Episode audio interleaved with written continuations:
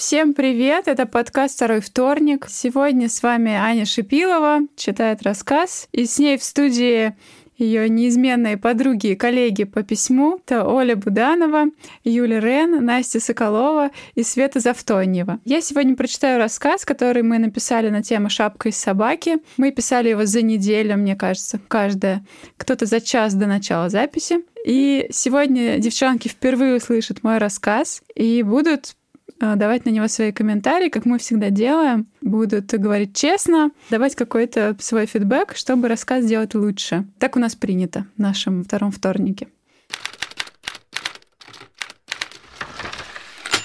«А чё так дорого?» — спрашивает прохожий. Глаша смущенно опускает глаза и, запинаясь, говорит: «Проводит статическое электричество и создает поле, которое не...» Но тот разворачивается и идет в сторону блинной, а тут доносится: «Чего изволите, сударыня? Блин e-mail с ветчиной и сыром?» И к прокату медведя 1000 рублей минута. Глаша снова репетирует про себя. Создает поле, которое не пропускает лучи 5G и не дает сделать фото со спутника пиндосовского гугла ЦРУ проплаченного. Толпа течет мимо, взгляды скользят мимо Глаши. За прилавком обычно стоит ее мачеха, но сегодня она слегла. Утром проснулась, еле слезла с печки сходить на ведро, всучила его Глаше и велела отнести доктору на анализы. Вдруг какой новый вирус китаёзный подхватила. Глаша вылила ведро на компостную кучу во дворе, а сама присела над ним за гаражом, где отец держит коз. И свою еще дымящуюся мочу отнесла доктору ниже по улице, живущему под старой вывеской анализа Витра. Там уже была очередь из бабушек, которые изучали Глашу все время, пока она ждала. Ее валенки не по размеру, 2 юбки, ситцевую и байковую, торчавшие одна из-под другой, застегнутые в спешке не на те пуговицы папину шинель, мамин платок, намотанный на голову и завязанный концами сзади на затылке, не по последней восточной моде, а запросто, как мама в детстве научила. Доктор на ее мочу даже смотреть не стал и велел отдать медсестре. Глаша перелила в банку из-под детской смеси и отдала в окошко, проделанное в стене кухни, где сидела медсестра и разлиновывала детский альбом для рисунков. «Натощак?» — спросила та, взболтав и посмотрев на свет. «Натощак», — пролепетала Глаша, думая о сушке, которую ей удалось утащить из буфета, пока мачеха не проснулась. 3 дня карантина, потом пришлем к вам велогонца, если шо найдут в лаборатории». Глаша опасалась, что на 3 дня ее оставят дома ухаживать за мачехой. Но тут к ним зашел Ким, старый мачехин поставщик, и сказал, что контейнер с шапками прибыл. Мачеха послала мужа следить за разгрузкой, пересчитывать товар. Глаше пришлось сидеть и ждать, а потом ее поставили за прилавок. На каждой шапке пришита бирка. «Собаководческое хозяйство имени великого Ким Чен Ына», — переводит Глаша. Корейский изучает в школе, а сейчас, как она слышала от соседских детей, даже в детском саду. Мальчики складывают кубики с иероглифами, играя в «Построй свою баллистическую ядерную ракету». Девочки вышивают портрет вождя православным крестиком. Глаша зарывается пальцами в теплый мех и представляет, закрыв глаза, что у нее есть собака, которая вылизывает ей лицо по утрам, крутится под ногами, когда они гуляют, и ловит свой хвост. Собака в ее мечтах обязательно улыбается и заливисто лает, будто смеется, но никогда никого не кусает и не пугает детей и саму Глашу. Выкусывает блох и гоняет кошек, например, кошку ее мачехи. Тут Глаша открывает глаза и резко отчетливо осознает, что никакую собаку ей завести не позволят. Мачеха скорее их обоих выгонит из дома. Толпа продолжает обтекать ее прилавок, устремляясь к площади. Сегодня везде расклеены афиши с расписанием публичных казней. Глаша потуже завязывает узел платка, переминается с ноги на ногу, чтобы согреться, берет чай с булочкой у разносчика и, выедая начинку с щавелем и морожкой, думает, что же ей делать. Мачеха за непроданный товар прибьет ее вечером. Допив сладкий чай из турецкого стакана тюльпана, она встает на перевернутый ящик из-под яблок и начинает громко, но напевно, как в церковном хоре, обращаясь куда-то наверх, к золотым и красным куполам, зазывать: «Шапки-собаки, шапки-невидимки, шапки-антипеллинг накроют вас куполом от 5G излучения, теплые, красивые, из-за моря от великого вождя Ким Чен Ына привезенные. Только сегодня, только у нас, шапки-собаки, шапки-невидимки». Мимо нее, заинтересованно глядя, проходят 2 росгвардейца в черных шлемах и посмеиваются. Казак пришпоривает лошадь, наклоняется, подхватывая серебристую шапку и крутит ее на ладони. Лоснящаяся шерсть переливается на солнце. «Почем, девица?» — спрашивает он, и Глаша дрожащим голосом называет цену. Она сама в ужасе от своей смелости. Ну смотри, достает деньги казак, если соврала про технологии антипиндосские, я тебя найду. И берет сразу две. Глаша озирается и не знает, куда спрятать деньги. У мачехи за воротом, за поясом, в трусах и в лифчике везде пришиты специальные кармашки. А Глаше жалко портить белье, оставшееся от мамы. Она прячет мятые бумажки поглубже в рукав и, придерживая его край пальцами, прижимает руку к животу, надеясь, что вездесущие дети, снующие по рынку, оттуда ее выручку не вытащат. После казака не успевает она снова встать на ящик, к ней подходит чиновник, за ним молодая девушка в железнодорожной форме. Она долго крутится перед круглым зеркалом, поднимает уши и завязывает их сначала сверху, потом сзади и спрашивает у своей подруги в гражданском, как ей больше идет. Та морщится и говорит: «Мужская шапка, выглядишь как солдатка», и поправляет в зеркале неровно нанесенную помаду. За ними выстраивается очередь. Слухи разносятся быстро, и Глаша выхватывает из разговоров покупателя отдельные фразы, едва успевает отсчитывать сдачу и снимать шапки со все более высоких крючков черенком от швабры. От илоновских спутников защита, от излучения надо взять. А то проснешься и заговоришь на чужом языке, а наш забудешь. Это излучение такие мысли вкладывает. Сфоткают тебя сверху, запишут и учтут, что у тебя есть курятник твой, сарай, и гараж, и лопаты в нем пересчитают. Будешь потом в базе числиться. К вечеру у Глаши сорван голос, и она еле стоит на ногах. Убрать шапки в подсобку, поднять прилавок и закрыть его ей помогает повар из блинной лавки, который наблюдал за ней весь день. От него вкусно пахнет маслом и тестом. Глаша случайно касается его ладони в ожогах от плиты и краснеет. Ладонь широкая, мозолистая и горячая, не то что бледная и тонкая Глашина. Повар провожает ее до дома, не то ограбит еще. Он немного гнусавит, но говор у него успокаивающий, не столичный, с протяжными «о».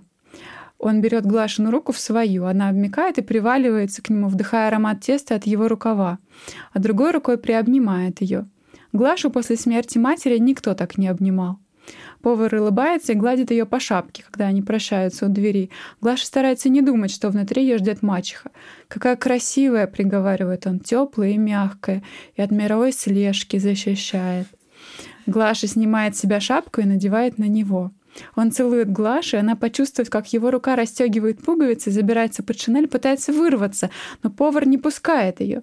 Глаша колотит пяткой в дверь и кусает его за руку. На шум в коридор выходит отец, слышно, как мачеха кашляет. Повар тут же оставляет Глашу и, перемахнув через кривенький дощатый забор, высокий ставить запрещено законом, убегает вниз по улице. Отец спрашивает: «Кто там?» И Глаша, внезапно разозлившись, думает, будто никого не ждет, зараза. Но отвечает: «Пап, открывай, ты чего, это я». Отец, повозившись с замками, не по закону иметь много замков, но мачеха настояла, пускает Глашу. Мачеха видит ее в коридоре и начинает материться, кашляя взахлеб. А вдруг правда вирус? С этой мыслью Глаша снимает шинель и чувствует, что денег в рукаве нет. Она проверяет второй, трясет шинель, прощупывая сантиметр за сантиметром, хоть и понимает, что это бесполезно. Мачеха сипит с печки: «Ну-ка, неси выручку сюда, чтобы ничего к рукам не прилипло». Глаша бросается к двери, долго отпирает, наконец выбегает расстегнутая, но повара не видно, улицу заносит снегом. Она стоит, растерянно заглядывая в окна домов, видела ли кто сбежавшего и сможет ли опознать. Но вдруг до нее доносится стук копыт в конце улицы, и сразу за ним возгласы и звук захлопывающихся ставен.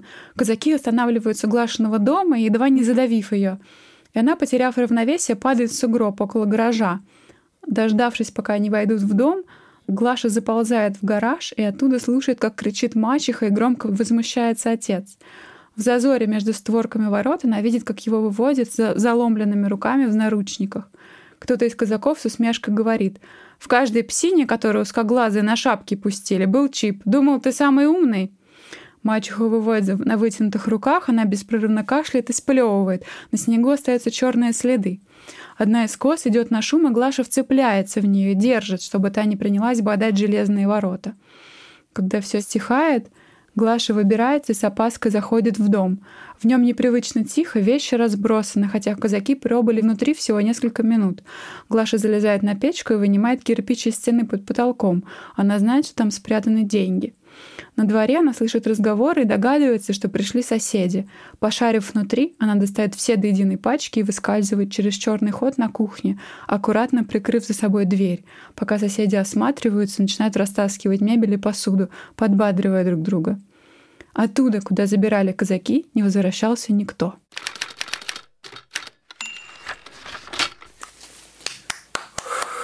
Вау! Да, это очень круто. Ну, это какое-то прям уникальное время, да, которого не существует. Что-то там такое все поперемешанное.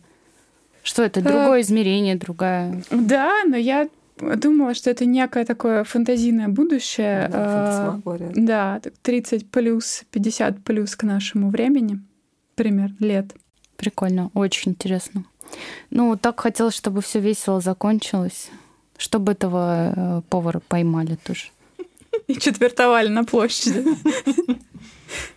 Ну, что-нибудь, да. Вот я сначала засомневалась про повара, когда я услышала, что у него руки мозолистые. Думаю, блин, нет, у повара не должны быть они мозолистые, знаешь. И потом, когда я поняла, что он все-таки, ага, все верно.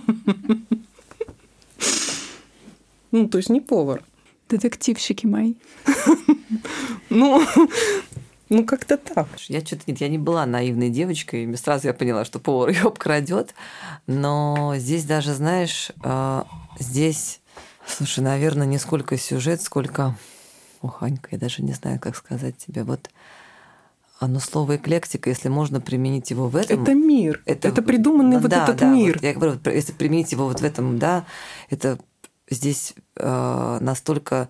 смешание и стилей, и миров, и героев, и различных политических срезов с разных времен. То есть это такое что-то...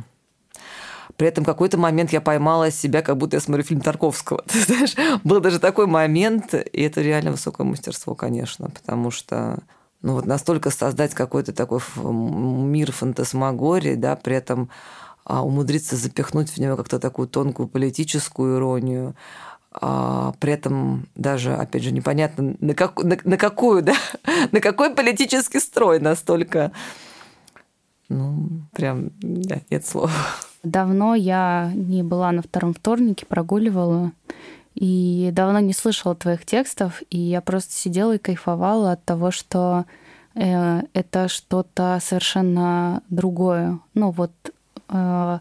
у тебя есть определенный жанр, стиль таких про грязных девчонок чуть-чуть, ну, про очень таких сильных и смелых, умелых, а тут просто совершенно другая штука, которая для меня была неожиданной, и, ну, это меня удивило.